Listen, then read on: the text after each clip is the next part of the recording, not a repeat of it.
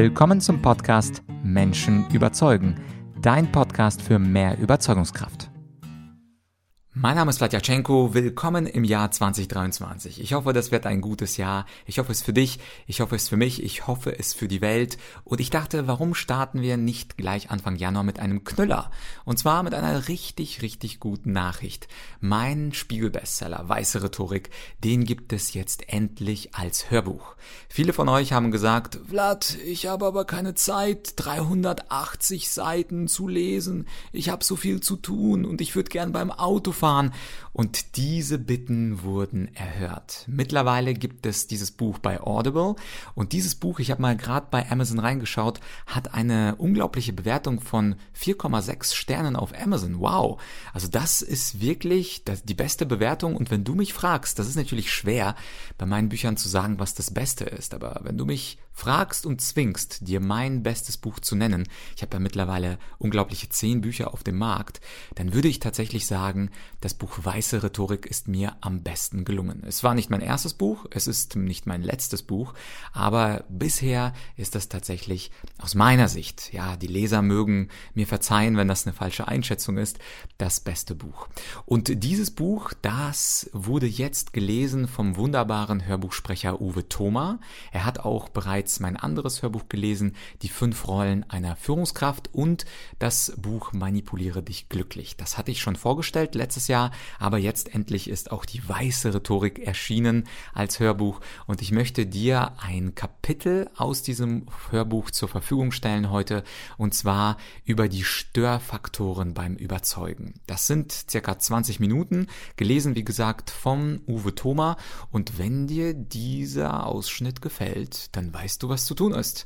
In der Podcast-Beschreibung ist ein Link, der führt dich direkt zum Hörbuch und ich wünsche dir viel Spaß. Es sind, glaube ich, über acht Stunden Content, aber beim Autofahren, beim Joggen, beim was auch immer, kann man das Buch, glaube ich, ganz gut durchhören. Ich wünsche dir also jetzt viel Spaß mit den Störfaktoren im Überzeugungsprozess, gelesen von Uwe Thoma. Skill Nummer 8. Störfaktoren beim Überzeugen. Je mehr du dich selbst liebst, je mehr bist du dein eigener Feind. Marie Ebner-Eschenbach Überzeugen gelingt im Alltag so selten, weil es viele kleine Störfaktoren gibt, die eine ideale Gesprächssituation verhindern. Einige haben mit uns selbst zu tun, andere mit der objektiven Situation. Und wiederum andere liegen in der Person des Gegenübers begründet. Natürlich wird es für dich unmöglich sein, die folgenden zehn Störfaktoren alle komplett auszumerzen. Allerdings macht diese Liste ganz gut deutlich, worauf du im Alltag achten kannst, damit es besser mit dem Überzeugen klappt. Unser eigenes großes Ego. Du und ich sind manchmal Opfer der Selbstüberschätzung. Während wir das Ego des anderen wohl kaum verändern können, können wir aber zumindest lernen, das eigene Ego in Gesprächen etwas zurückzuschrauben. Ist dir eigentlich aufgefallen, wie selten Menschen zueinander Du hast absolut recht sagen und wie häufig sie stattdessen ihre Sätze mit dem schönen Wörtchen aber beginnen? In unserer Kultur haben wir uns angewöhnt, widerlegend zuzuhören und unsere eigenen Argumente für überlegen zu halten. Nach meiner Erfahrung sind es vor allem die Männer, die Diskussionen dominieren und gewinnen wollen. Da muss ich mir manchmal auch an die eigene Nase fassen. Doch wie überwinden wir unser großes Ego? Bleiben wir doch mal bei dem Bild des Gewinners. Es ist wichtig zu verstehen, dass jede Diskussion eine Win-Win-Situation ist. Heißt, wenn ich die besseren Argumente habe, gewinne ich inhaltlich, wenn ich die schlechteren Argumente habe, gewinne ich neue Einsichten und kann mein Weltbild korrigieren. Mit anderen Worten, es ist sogar gut und für mich sinnvoll, wenn ich Unrecht habe, denn so kann ich aus jeder Diskussion lernen und werde klüger sein als zuvor. Es ist also alles eine Frage des Mindsets. Wenn du diese Win-Win-Mentalität wirklich an den Tag legst, dann geht dir der so selten ausgesprochene Satz, du hast recht, nicht nur leicht über die Lippen, sondern du kannst dich sogar freuen, dass der andere dich mit neuem Wissen beschenkt hat. Das setzt natürlich ein offenes Weltbild voraus. Aber da du das Buch Weiße Rhetorik hörst und bis hierhin gekommen bist, können wir locker davon ausgehen, dass du dieses so wichtige offene Weltbild besitzen wirst. Auch wenn du also deine zehn Begründungsstränge durchgegangen bist und deine Argumente nach dem Sexier-Modell korrekt aufgebaut hast und dazu die Schwerpunkte deiner Argumente auch auf die Persönlichkeitsstruktur des anderen dynamisch angepasst hast, Stichwort Rot, Gelb, Grün, Blau, solltest du immer davon ausgehen, dass dein Gegenüber möglicherweise doch die besseren Argumente hat. Doch jetzt weißt du, warum auch das ein Gewinn ist, und so ist das eigene übergroße Ego hoffentlich bald bezwungen. Das Ego des Gesprächspartners In unserer Kultur ist es leider so. Jeder will überzeugen, aber die wenigsten wollen überzeugt werden. Doch woran liegt das? Es liegt daran, dass das Überzeugtwerden mit einer inhaltlichen Niederlage assoziiert wird. Mit anderen Worten, derjenige, welcher die schlechteren Argumente auf seiner Seite hat, müsste offen eingestehen, dass er die schlechteren Argumente hat. Das tut aber niemand gern. Der deutsche Philosoph Jürgen Habermas sprach in diesem Zusammenhang vom zwanglosen Zwang des besseren Arguments. Die Logik zwingt uns ohne jeglichen physischen Zwang, die besseren Inhalte des Gesprächspartners zu akzeptieren. Soweit die Theorie. Doch ein anderer deutscher Philosoph, Arthur Schopenhauer, hat ebenfalls den Nagel auf den Kopf getroffen, als er schrieb, dass die Menschen von Natur aus rechthaberisch sind und deswegen äußerst selten zugeben wollen, dass sie Unrecht haben, beziehungsweise die Argumente des Gegenübers besser sind. Vielmehr glauben die argumentativ Unterlegenen, die bessere Antwort falle ihnen nur gerade nicht ein. Wenn man ihnen aber etwas Zeit und die Hilfe des Internets gäbe, würden sie ihre Argumente zum Strahlen bringen und die Diskussion gewinnen. Das, was Schopenhauer vor über einem Jahrhundert beschrieb, kennt die moderne Psychologie heute als die sogenannte Overconfidence Bias. Also die systematische Selbstüberschätzung der eigenen Fähigkeiten und Argumente. Insbesondere zeigt die Erfahrung, dass besonders inkompetente Menschen das eigene Wissen und Können überschätzen und das Wissen und Können anderer Menschen unterschätzen. Dunning-Kruger-Effekt. Daher ist es schwieriger, inkompetente Menschen zu überzeugen, obwohl sie objektiv gesehen schwächere Argumente haben.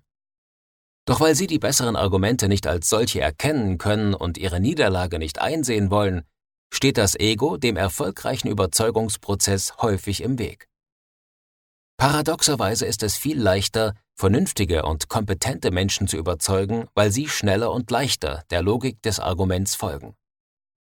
Doch können wir uns die Gesprächspartner häufig nicht aussuchen, und so müssen wir immer beachten, dass das große Ego eine große Barriere beim Überzeugen darstellen kann. Diese Rechthaberei ist natürlich einer der schwerwiegenden Störfaktoren im Alltag. Doch wie kann man sie überwinden oder zumindest reduzieren? Der wichtigste Tipp ist hier wieder, sei hart in der Sache und weich zur Person.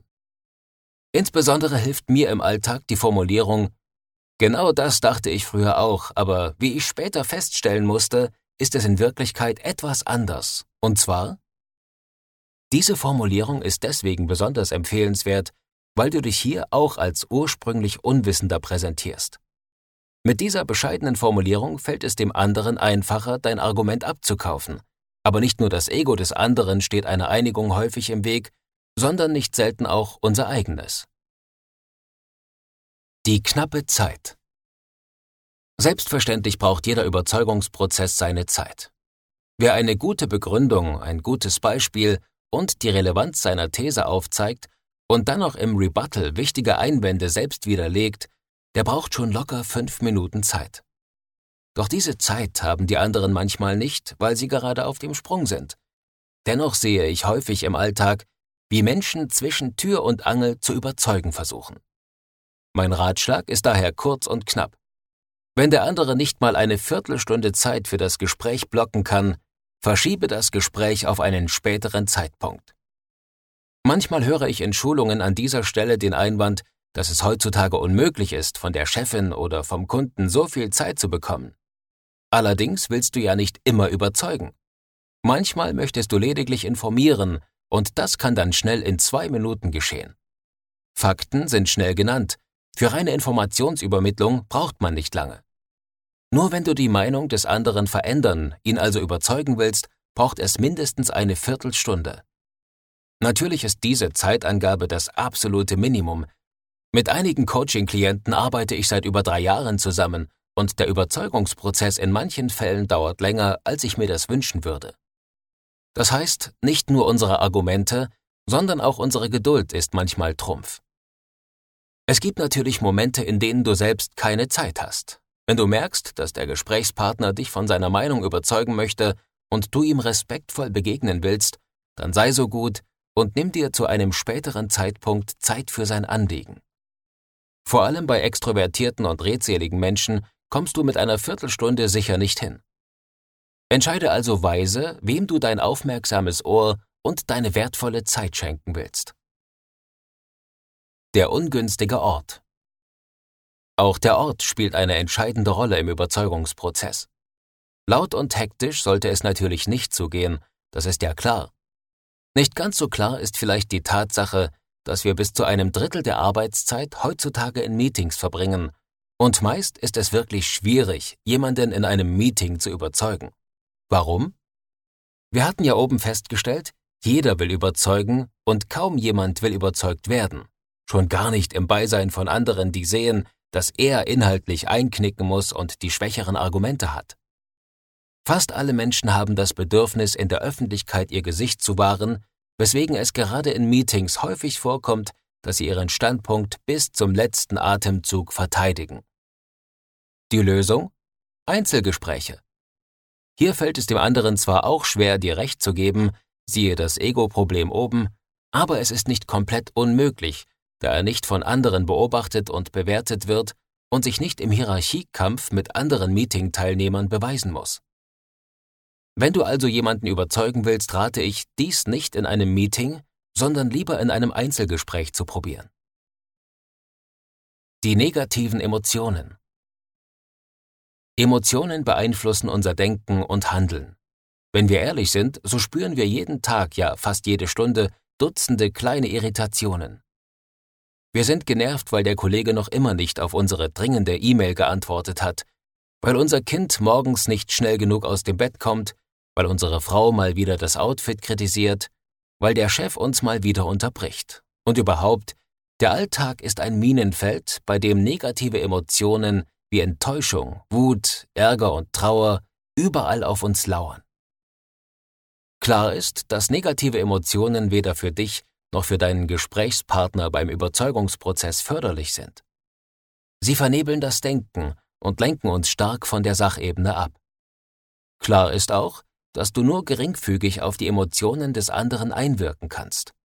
In jedem Fall ist es hilfreich, die Emotionen des anderen nicht zu verurteilen oder zu kritisieren, da dies noch mehr Öl ins Feuer gießen würde. Oder hast du schon mal jemanden gesehen, der auf den Satz Nimm dir das doch nicht so zu Herzen mit stoischer Ruhe reagiert hat und seine Negativität sofort abstellte? Das passiert natürlich nicht, weil wir alle bei negativen Emotionen glauben, dass sie gerechtfertigt sind. Statt die negativen Emotionen des anderen zu bewerten, sollten wir sie ernst nehmen und als Signal werten, dass das Gespräch gerade in die falsche Richtung läuft. Denn wenn die Beziehungsebene gestört ist, helfen auch die besten Argumente nichts mehr. Oder anders formuliert, wenn wir sauer auf jemanden sind, wollen wir uns ganz sicher nicht von dieser Person überzeugen lassen. Zuerst müssen wir die Beziehungsebene reparieren, und dazu hilft es, empathisch oder helfend zuzuhören, bevor wir mit dem Argumentieren weitermachen. Den eigenen emotionalen Zustand hast du natürlich besser im Griff als den emotionalen Zustand des anderen. Zum Thema Emotionsbeherrschung oder emotionales Management ließe sich ohne weiteres ein Dutzend weiterer Bücher schreiben. Aber es gibt auch ein paar ganz einfache, sehr effektive Tipps, die jeder umsetzen kann. Vor einem wichtigen Gespräch sollte man beispielsweise bewusst auf seinen emotionalen Zustand achten. Konkret, wenn du aus welchen Gründen auch immer negativ aufgeladen bist, solltest du das wichtige Treffen nach Möglichkeit verschieben. Falls das nicht möglich ist, solltest du Dinge tun, die deine Stimmung anheben. Du könntest versuchen, dich in einen positiven Emotionszustand zu bringen, je nach individueller Vorliebe durch Musik, Meditieren, Liegestützen, eine kleine Runde spazieren gehen, fünf Minuten mit dem Lebenspartner oder einem guten Freund telefonieren oder durch etwas anderes. Jeder hat seine eigene Methode, wie er sich auf gute Gedanken bringt. Wichtig ist, dies auch tatsächlich zu tun, statt die negativen Emotionen nur kurzfristig zu verdrängen. Und falls du gerade nicht weißt, welche Dinge dich schnell besser fühlen lassen, dann empfehle ich, dass du das Buch kurz weglegst und dir fünf Punkte überlegst, wie du ohne großen Aufwand deine eigene Laune steigern kannst und sie in dein Handy schreibst. Warum in dein Handy? Ganz einfach. Wenn du das nächste Mal von negativen Emotionen geplagt wirst, dann fällt es schwer, aus dem Sog an Negativität herauszukommen, und so baden wir manchmal stundenlang in Angst, Zorn oder Melancholie. Aus langjähriger Coaching-Erfahrung weiß ich, dass es Menschen hilft, in einer tristen Minute auf diese kleine, schnell gute Laune-Datei, wie ich sie gerne nenne, im Handy zu schauen und eine Sache davon umzusetzen. Ich gebe dir mal ein persönliches Beispiel. Wenn ich mich traurig fühle, dann höre ich entweder einen meiner Lieblingssongs oder ich klimpere etwas auf der Gitarre. Anschließend geht es mir schon nach fünf Minuten viel besser als zuvor. Diese Idee mit der kleinen, schnell gute Laune-Datei im Handy würde ich auf jeden Fall einfach mal ausprobieren. Die körperliche Verfassung. Selbstverständlich ist auch unser physischer Zustand entscheidend für unsere Überzeugungsleistung. Wenn du Hunger oder Durst hast, wenig geschlafen hast, wenn dir zu kalt oder zu heiß ist, wenn du Alkohol getrunken oder wenn du irgendwelche körperlichen Wehwehchen hast, dann haben diese Punkte natürlich eine Auswirkung auf deine geistige Präsenz. Das Sexier-Modell die zehn Begründungsstränge, das verstehende Zuhören und das kluge Nachfragen erfordern deine höchste Konzentration. Nur wenn du körperlich in einer Top-Verfassung bist, kannst du beim Überzeugen und in allen anderen Dingen des Lebens eine Top-Leistung bringen. Status und Machtspiele Auch wenn in unseren demokratischen Zeiten Menschen davon sprechen, dass man andere auf Augenhöhe behandeln sollte, leben die meisten von uns doch in Hierarchien. Die Eltern haben mehr Macht als die Kinder, die Führungskräfte haben mehr Macht als die Angestellten und die reichen Staaten haben mehr Macht als die Armen. Es war der französische Philosoph Michel Foucault, der in jedem Diskurs einen Machtdiskurs sah, also eine sichtbare Ausprägung von Machtstrukturen. Was auf den ersten Blick philosophisch klingt, können wir beim näheren Hinschauen täglich beobachten. Meist spricht die Person mit mehr Macht zuerst und länger. In der Regel trifft sie auch die Entscheidung, wo und wann und wie lange das Gespräch dauert und welche Themen besprochen und auch welche Themen ausgeklammert werden sollen. Wenn du also Führungskraft, auch Eltern gehören dazu, bist, dann achte darauf, dass die andere Person zuerst spricht, damit sie nicht von deiner Meinung beeinflusst wird. Viele Menschen, vor allem die harmoniebedürftigen Grünen, werden sich deiner Meinung schnell anpassen, obwohl sie vielleicht eine bessere Idee oder ganz andere Vorstellungen hätten. Damit du deren gute Ideen nicht verlierst, empfehle ich, vor allem wenn du die größere Machtposition innehast, als letzter zu sprechen.